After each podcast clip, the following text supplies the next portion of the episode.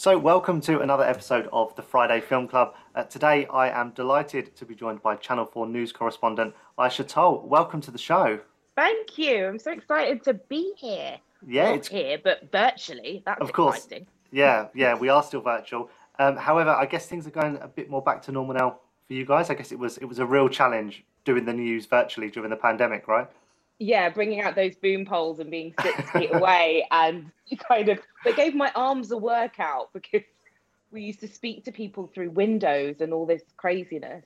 But I also um, and all of my colleagues, we were working throughout. So even when it was deepest, baddest lockdown, when everyone was at home, we were still uh, going into the office.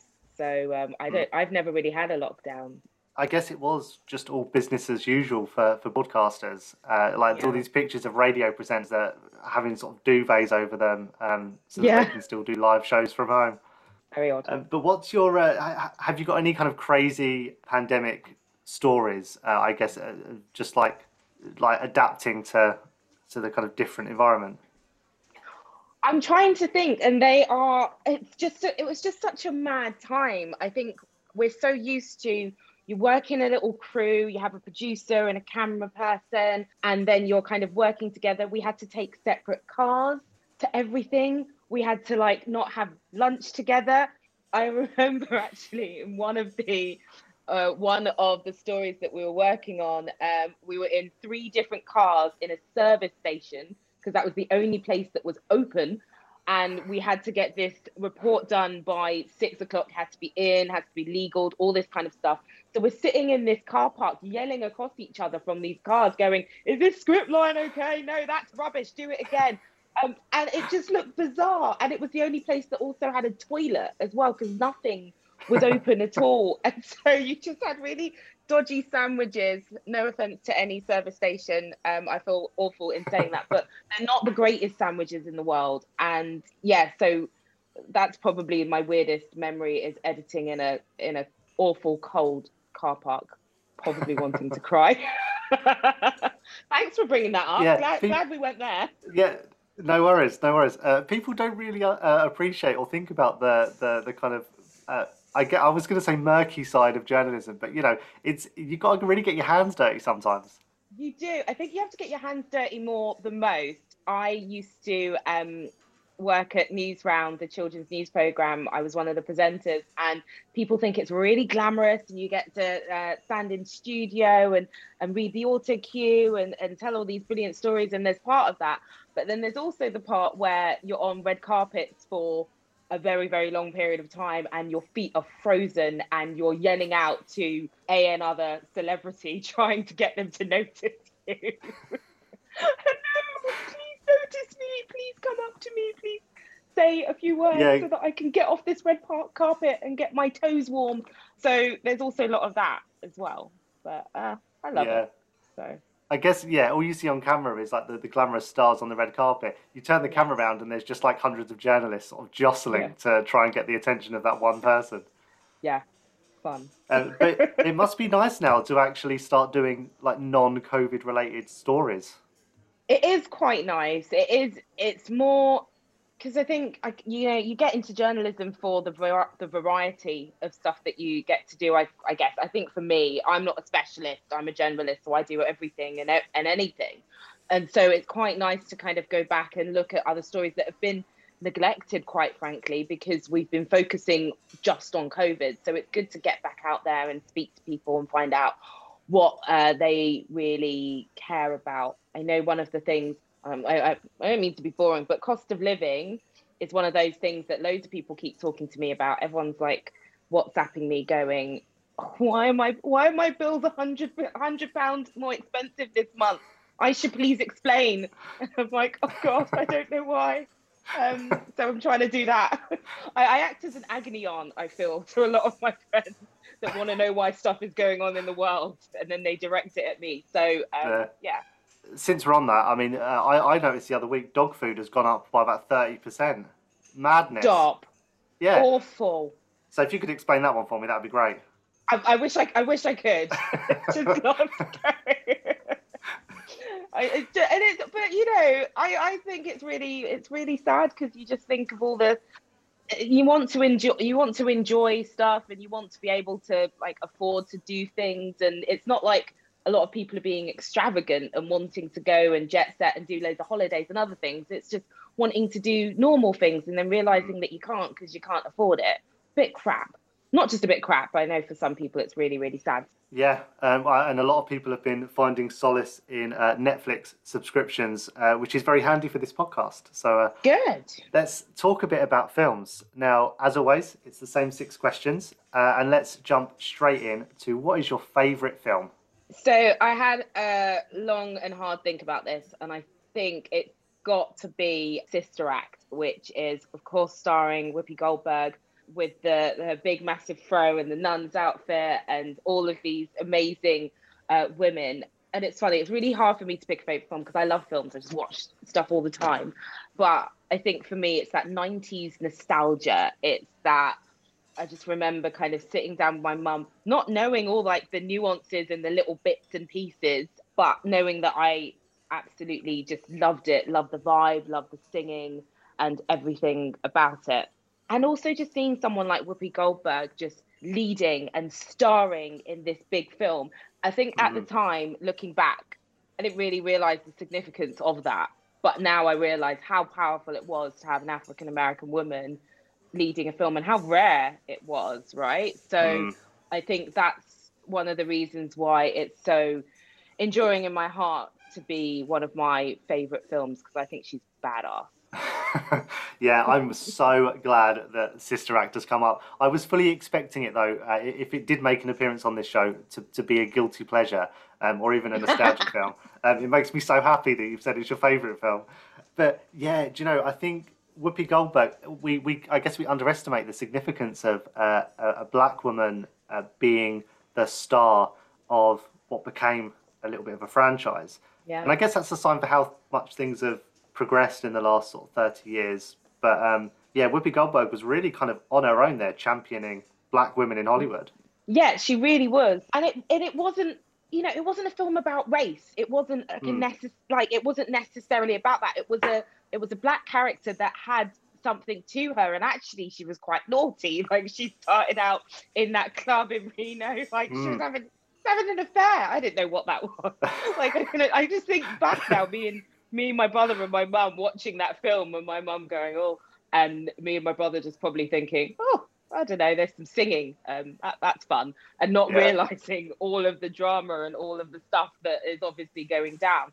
But just having a fully formed character um, and someone that is able to like have this life, have these ups and downs and these troughs and, and have something realized. I think I think actually it's just so powerful just to be able to um, to show that on screen. And, you know, I think there are lots of probably little black girls around the world who were growing up in the 90s, as I were, that looked at that and then thought, you know what, I can not be an actor like Whoopi, like she's amazing. I'm not going to do that, but I can be on screen and, and like my dreams are possible. I think she's probably one of the first people that did that for me. So, Whoopi, yeah. if you're listening, thank you. Thank you so much. yeah, well, I'm sure she is. Uh, I'm sure she is. Yeah. Uh, side question though, what are your thoughts on Sister Act Two? Oh, see, I knew you were going to do that to me. Um, mm, uh, you know, sequels. It's very, it's very rare to find a sequel that is uh, better than the original. Uh, you know, unless you're talking about Home Alone 2, I know controversial, but um, you know, I yeah, I, I I didn't like it as much. I'm not gonna lie, and there were rumors about like Sister Act 3 and stuff mm. um happening this year, and so I'm a bit oh, bit, bit, nervous, bit nervous about that. But the one thing I will commend Sister Act 2 on is bringing out Lauryn Hill because she mm. kind of hmm. came through as a breakthrough actress in that, um, and uh, just her singing was phenomenal and um, just kind of and there was also oh god this the woman in it who was her mum who was also in a, a show called Moesha uh, mm-hmm. uh, for anyone that might remember. I think it's Sheryl Lee Ralph. Don't don't don't shoot me if I'm wrong but I think that's her. And so it was all those kind of characters and stuff. And yeah it, it was it's fun. It's not something that I'd watch again and again and again. I watch it if it's on. Like if it's if it's a Sunday and I'm a bit mm. bored and I see it on the telly I'm not gonna switch it off. But yeah. it's, it's, not it, it's not my favorite. I think we'll have to agree to disagree on that because I prefer the sequel. But no, I, I, I no, can watch that's all right. I can watch both like over and over again. I, I love Sister Act. It's just, I- it's the Las Vegas, not Las Vegas. It's like the Reno bit for Mm. me, and the uh, convincing the helicopter pilot by um, guilt to take them to the Moonlight Lounge. It's that bit for me that I think puts it over the rest, and just the singing. And I think it's the unexpectedness of the not well, like obviously it happens throughout the movie, but like Mm. the lovely bit of them kind of singing all these classical hymns and, and then kind of bringing it up to date. I think the first time I saw that, I thought that was fantastic and amazing. And I know it happens throughout the film, but it's just quite, it's just quite lovely and magical to me.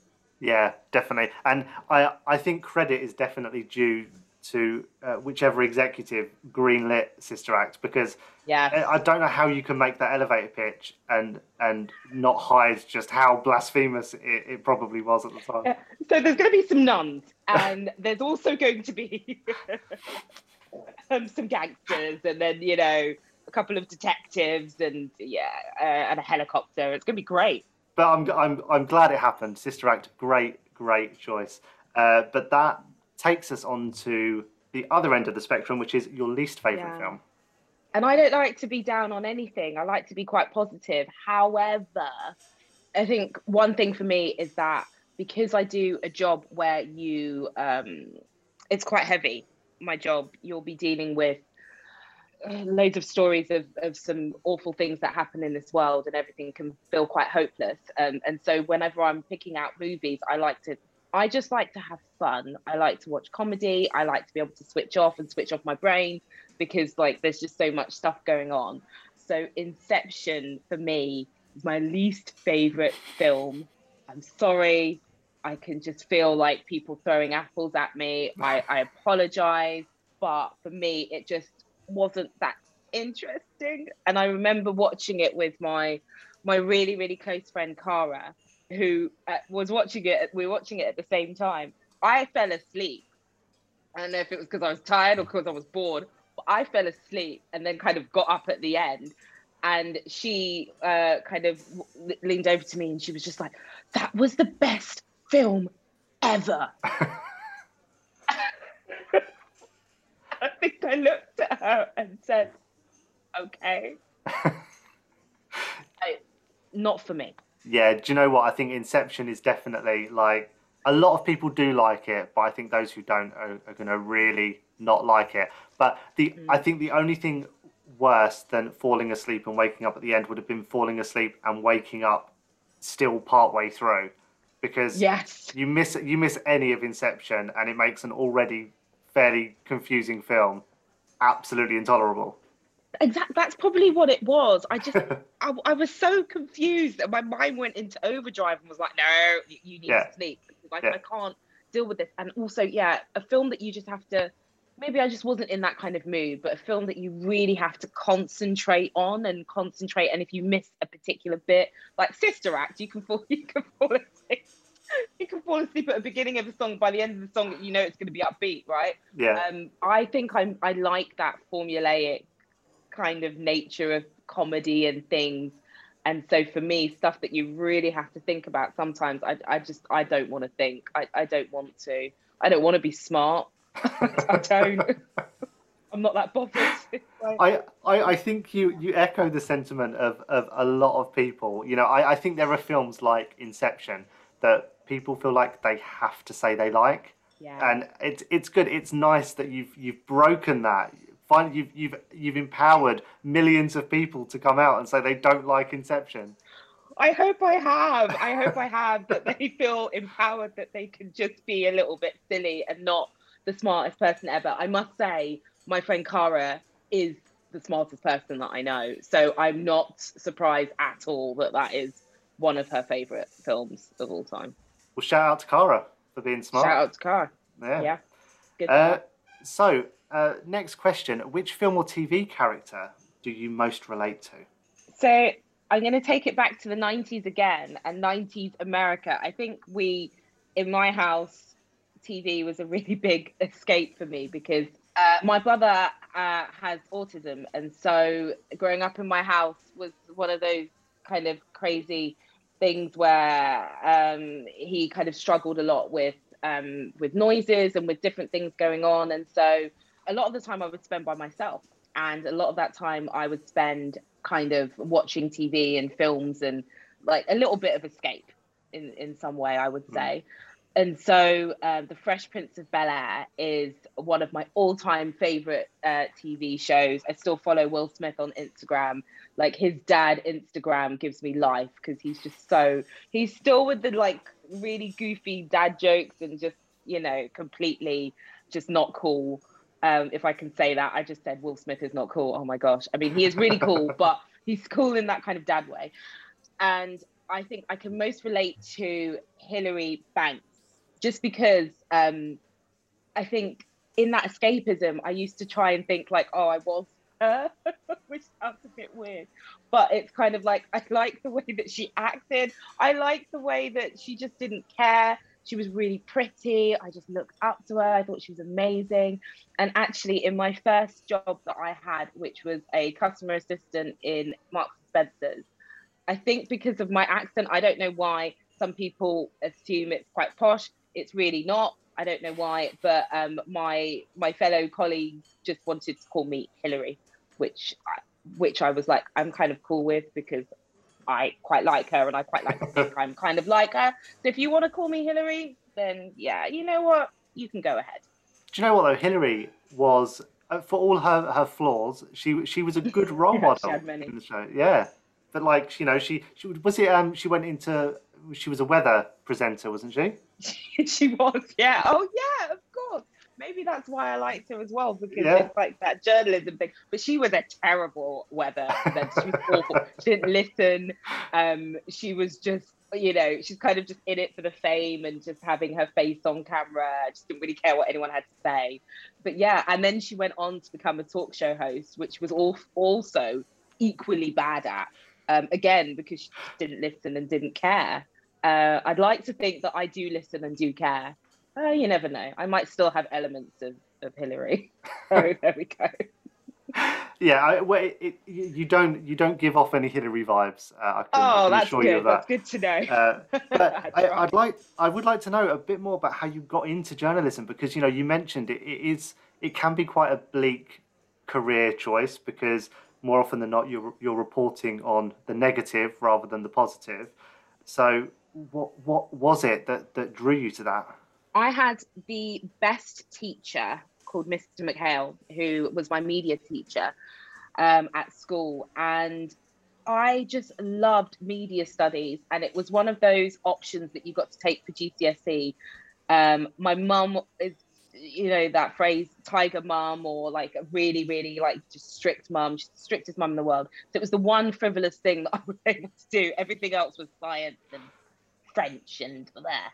But media studies was the one thing that I was able to choose. And I loved it. And I really engaged with it. And we went on a field trip to the Guardian newspaper when I was 15 years old. And we sat there, and it was our job to come up with a front page.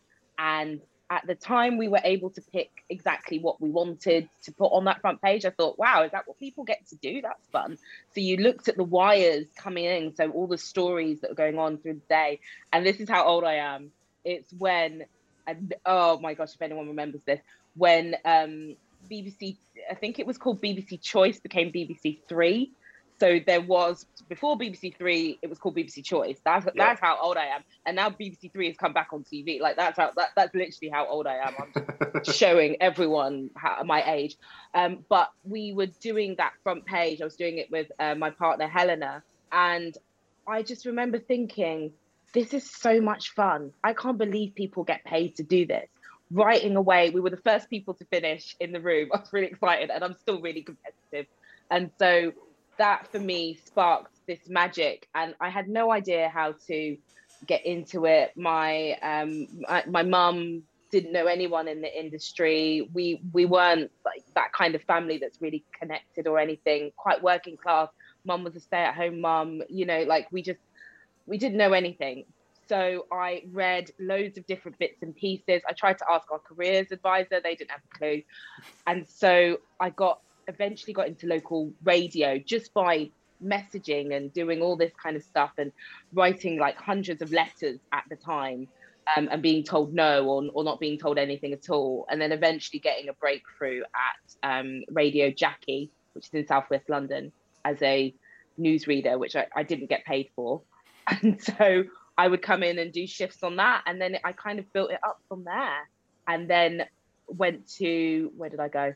I went to uni to do um, a master's in journalism. And that was Mm. my way of opening doors because, again, as I say, if you're not from a middle class background where you have a godmother that works at the BBC or ITV or somewhere, getting that foot in the door is really, really hard. So I had to go to Mm. uni and I, I saved up for, I saved up for a year working at a food factory as a receptionist for a year to save up to go to uni and do that. And then doors opened and then it was a bit easier um, Yeah. getting through. But yeah, that's my that's my story. That's that's amazing, and, and and I've got to say I kind of I I echo that a little bit. You know, I think that you know my experience too of the media is that it is a really kind of welcoming industry. If you're willing to do stuff for free, that is, Mm, you can build up experience. You've just got to keep knocking at that door. yeah, and I would say don't get disheartened. There are so many no's that I've had, so many. Like just just get constant rejection uh, to the point where you just feel like, can I still do this? I, I don't know if I like this anymore. But you just have to keep pushing through, and it's that perseverance that you eventually will get there, and someone will listen, and someone will realize that you are good and you- are um, worth taking a chance on. And I think it's it's it's a lot better now. Uh, than it used to be. There are a lot more paid opportunities um, that there are out there. And I don't think anyone should. I, I really hate and resent people working for free. I don't like it. I don't like it at all because I had to work and then work for free on the side. And so I, I really don't like it. And I think less of that is happening now, which is really good because you need people from different backgrounds to talk about and do the news because otherwise you're just in an echo chamber of, of uh, of people that are all the same, all thinking the same, and don't actually go out into the real world and speak to real people. And that's that's just crap. Couldn't think of a better word. It's just crap. We don't want media. I- we don't want the media to be like that. We don't. Yeah, I agree, and I think crap is the the, the perfect word to use. Uh, um, but you're you're also you're you're a trustee of the um, Ethical Journalism Network. Is that right? I am. That's a, it's a lovely fancy title. Yeah. Um, I wanted to get involved um, with the network to make sure that I champion diversity at every single step. I did a panel for them, which was about diversity in the newsroom. And then the lovely and uh, delectable Dorothy Byrne, who um, was um, kind of editor at large at Channel 4 at the time, called me up and, and asked me if I wanted to be involved in the Ethical Journalism Network. And when Dorothy calls, you don't say no. And so, um, and then I did, and I got involved, and I'm, I'm still working on loads of different projects to do with diversity and just trying to make sure that the media is representative. So we do, uh, you know, we've got our network, but we do, um, we're doing a big research project at the moment. And then we also kind of look at doing panels with industry leaders just to get these discussions out there so that they're still had. I think, you know, you have the day job, which is me being a correspondent and going around and telling people stories, but also behind the scenes. I think it's really important to still work away and plug away at things that we haven't got quite right yet. Like we have to admit where there's room for improvement. And um, oh, I'm so sorry, my phone is going off as a, as a journalist. That's what happens. But yeah, we need to be able to look at things that are not going right and and try and fix them and try and work towards them. And so that's what I that's what I do. yeah, which sounds very grand. and it, it's awesome though, and it is. You know, there there is a lot of work that has to go in because I think it's not. I don't think there's necessarily a conscious prejudice in the industry, and we're talking purely, you know, the media, but I guess you could apply this to every industry. Um, but I think Mm. sometimes you need organisations like that to kind of shine a spotlight on where the the lack of representation or diversity is, um, to kind of force action and, and change in the right places. yeah, and if you don't know what the problem is, how are you going to fix it? Exactly. So Yeah. it's got to be done. Um, so yeah, that's that's awesome. Um, and I guess moving on then, if your life was a movie, who would play you and why? sometimes I feel like my life is a movie constantly. I just feel like it's it's full of tragedy and comedy at the same time and just completely chaotic and crazy. Um, I don't know how I don't know how I get out of bed in the morning on some mornings I think, oh, I actually just want to stay in. I don't want to get out. I, I didn't even have to think this was a question I didn't actually have to think about at all. Not that I would think that I would anyway in one day be famous. But I was like, if the person could play me in a movie, it would be um, Gabrielle Union. For those who don't know, she was in Bad Boys um, for Life. She was also in, I think it's Bad Boys for Life. I hope I've remembered that right. She was also in Bring It On, the cheerleader film. Yeah. Um, showing that um, she was a Clo- she was a Clover, the fiercest Clover, the head teenager, the, uh, the head cheerleader rather, and just this boss woman and I follow her um, on every social media possible because I just think she's amazing. Um, she also did this series called Being Mary Jane, which is a newsreader, um, and who who also has like this crazy uh, life, this uh, just mad um, kind of thing that was shown on BET uh, in America and also shown here as well. And I just think she's just such a fierce woman who wears her heart on her sleeve. She's even spoken about a lot of the. She had a um, a child by a surrogate a couple of years ago um, called Kaavia. Um, and she's spoken just so openly and beautifully about all the pain and the struggles that she's gone through. And I just think it takes a really brave person to do that. And if I had like one ounce or one little bit of that that bravery, um, like I would I would love that. But I just think she's amazing. So that's the person that I would love to play me. Also, she just she looks beautiful every single turn. So if if she could be on screen pretending to be me, then fantastic, fabulous, amazing. Yeah, it's a it's a, a, box sticker on, on every count for Gabrielle yes, Union. Yes, she is. But if, if there was a particular point or moment in your life that would be the kind of big defining scene in your life movie, what what would it be? Oh, oh my gosh, I really have to think about that. there, there, there are there are loads. Um, I think this last this last year has been like uh, like ridiculously crazy, and with COVID and everything. Oh my gosh, I actually have to really like think about a defining a defining moment. Do you know? I would say, and it's not glamorous at all, but probably the moment that has changed my life.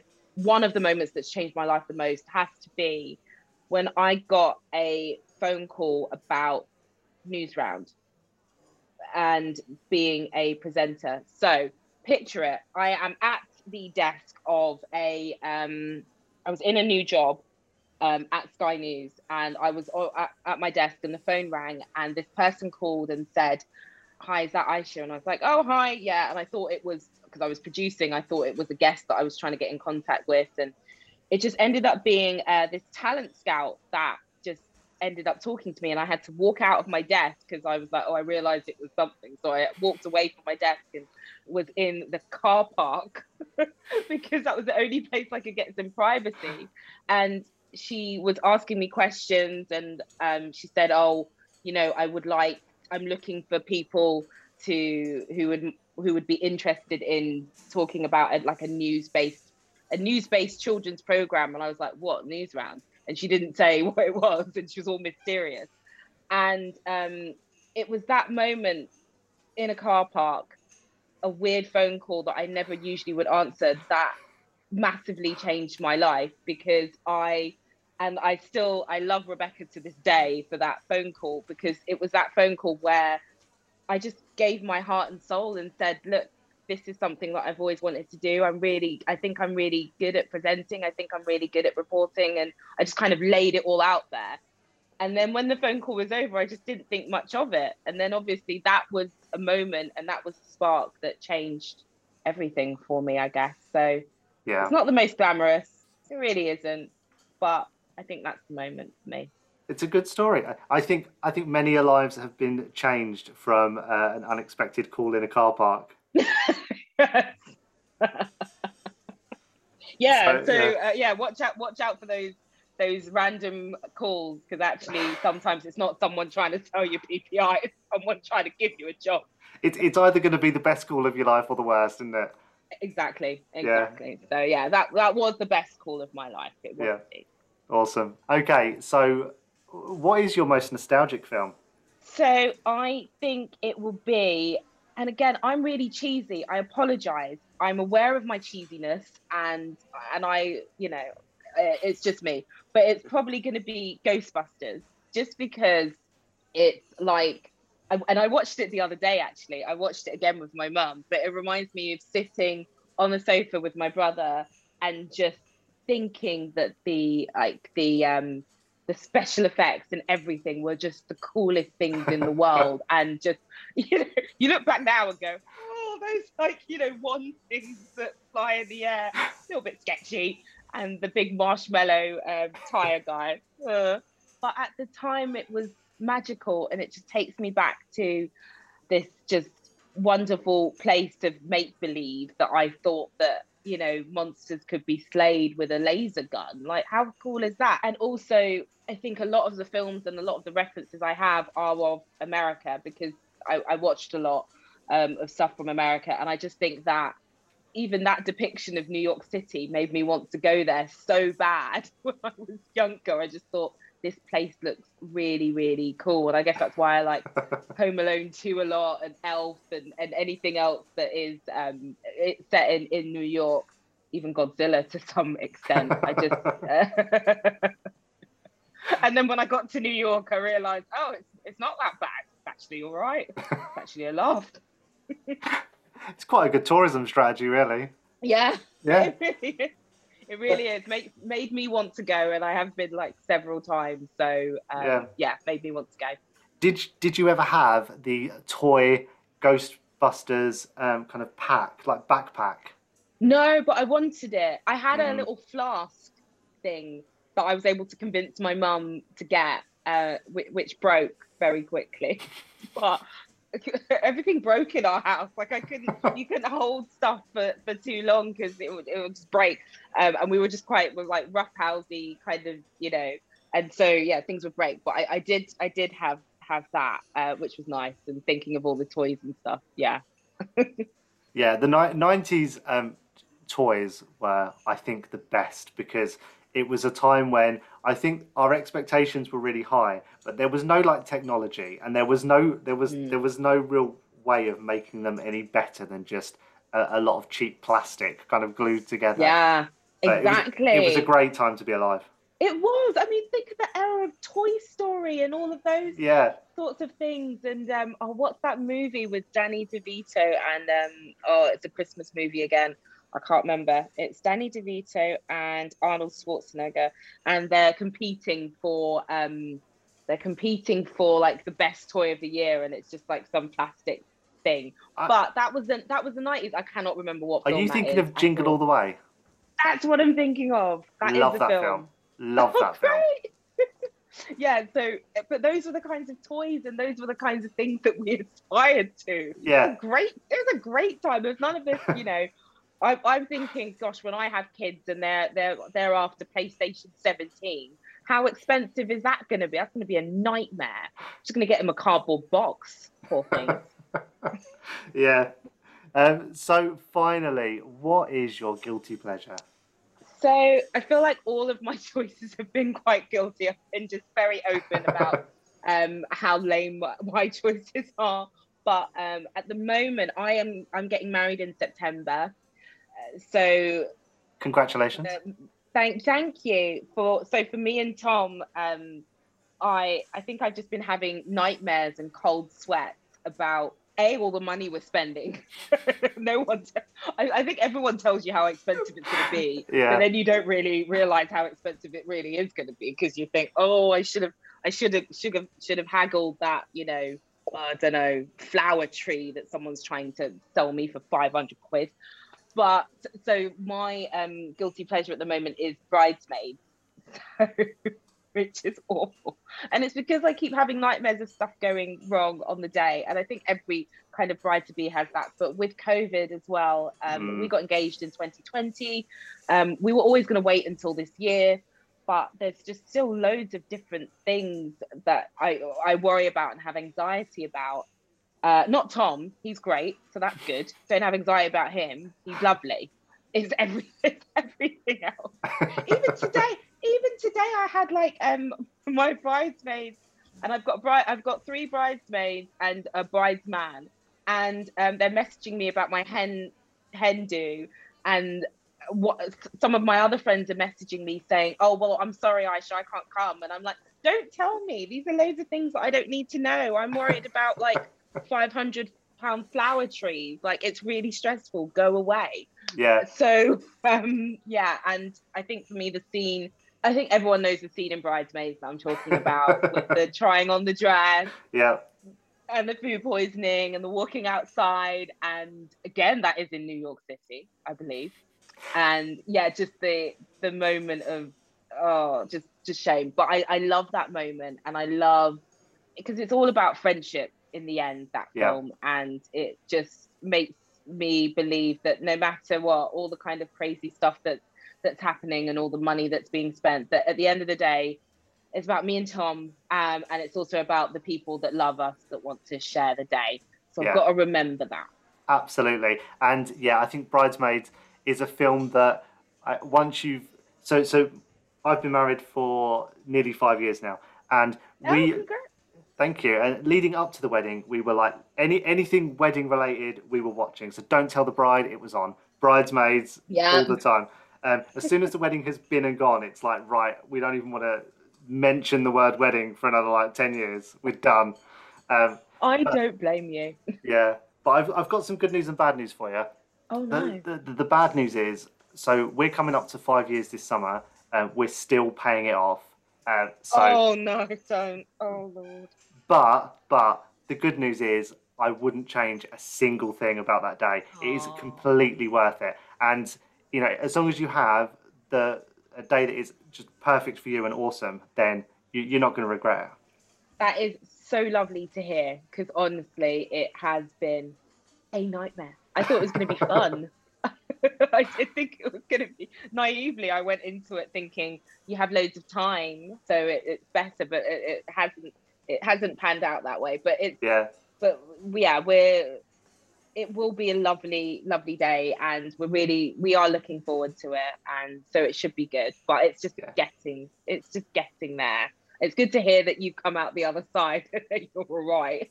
yeah, and what you know, still still going. She hasn't divorced me yet, so that's that's a good oh, that's thing. a good sign. So, that is I a think- very, very good thing. I think it went well. Uh, but yeah, you you haven't done wedding planning properly unless you're sat there a week before, like putting favour boxes together and like doing all these other little things that you you never expect to have to do. I know. I just think people are, and also I think people are expecting me to be a bit of a bridezilla, and I haven't been. But I've just been um, very. I'm just like whatever. At this point, I'm like, do whatever. I don't even care. Just do it. We'll just turn up on the day. Uh, whatever. It's okay. It's fine. I don't Yeah. want to. I, I don't want to deal with any of the kind of stress and stuff. As long as people have got food and drink, I'm, I'm, I'm guessing they'll be fine. They'll Yeah. be all right. Yeah, No one, ev- no one's going to care about the the color of flowers or whatever. It's okay. exactly get everyone dr- as drunk as possible as early as possible, and they won't remember anything bad. Hey, back, I've got the background of Caribbean. He's got Essex, so You- I think we've got sorted. that covered. Yeah, I actually, yeah. kind of, um, kind of nervous about that, but it should be fine. should be fine. It'll be one. It will be one big party, It- it- um, it- guaranteed. Yeah, well, um, best of luck with that. I'm sure it's going to go amazing. Um, and before I let you go, uh, remind everyone how they can connect with you. Yeah, so I'm probably on any sort of social media and stuff um, at Ayshah Tull, um, on Twitter, on Instagram, all that sort of stuff. And yeah, you catch me on Channel 4 News. That's probably the best place to look for me, really, because I love it and that's where I am. So yeah. Awesome. Well, thank you very much, Ayshah. It's been a pleasure, and I have to say, uh, probably my favourite set of answers so far. Oh, bless you. I bet you said that to everyone. That's lovely. Thank you so much. That's it for this episode of the Friday Film Club. I do hope you enjoyed it. And of course, you can listen back to all previous episodes wherever you get your podcasts. And remember as well to connect with us on Twitter and Instagram at the Fri Film Club. We will, of course, post links to all of our guest info in the show notes. So look out for that as well. Thanks for listening.